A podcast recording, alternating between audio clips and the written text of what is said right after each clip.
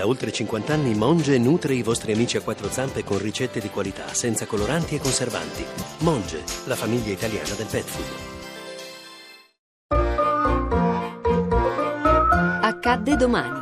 Viaggio nella storia. ventiquattro giugno millenovecentoquarantotto. Inizia il blocco di Berlino.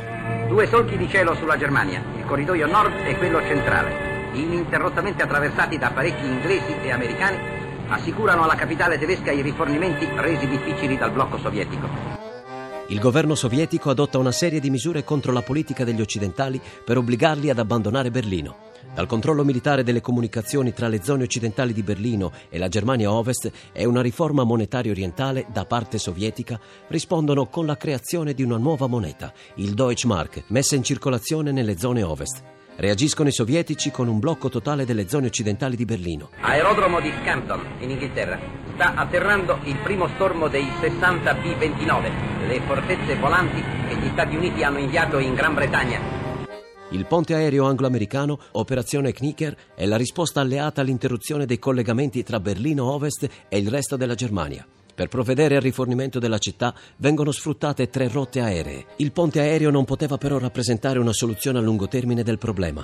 Ogni giorno era infatti necessario far affluire un minimo di duemila tonnellate di cibo in una città che, seppur divisa dalla zona est, contava due milioni e mezzo di abitanti. Ogni novanta secondi, giorno e notte, un apparecchio che arriva, uno che decolla. La manodopera è fornita dai tedeschi, già messa in condizione di inferiorità dal duro scotto che ha dovuto pagare per la sua guerra. Berlino è oggi una città che respira col polmone artificiale, elemento primo della sua esistenza, il carbone che fornisce energia alle sue attività. Gli unici velivoli disponibili per l'operazione sono un centinaio di C quarantasette americani e sei Dakota britannici, ognuno dei quali ha una capacità di carico di circa due tonnellate e mezzo.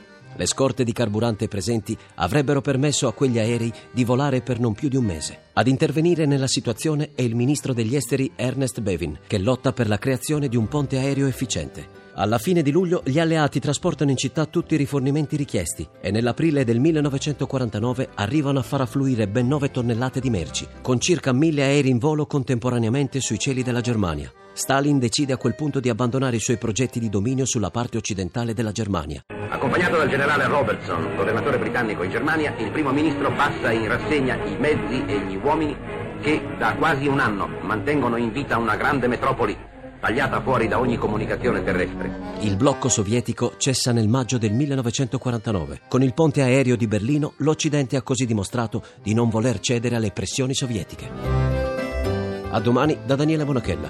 In redazione Laura Nerozzi, le ricerche sono di Mimmi Micocci, alla parte tecnica Maurizio Possanza, la regia è di Ludovico Suppa. Il podcast e lo streaming sono su radio uno punto rai punto it.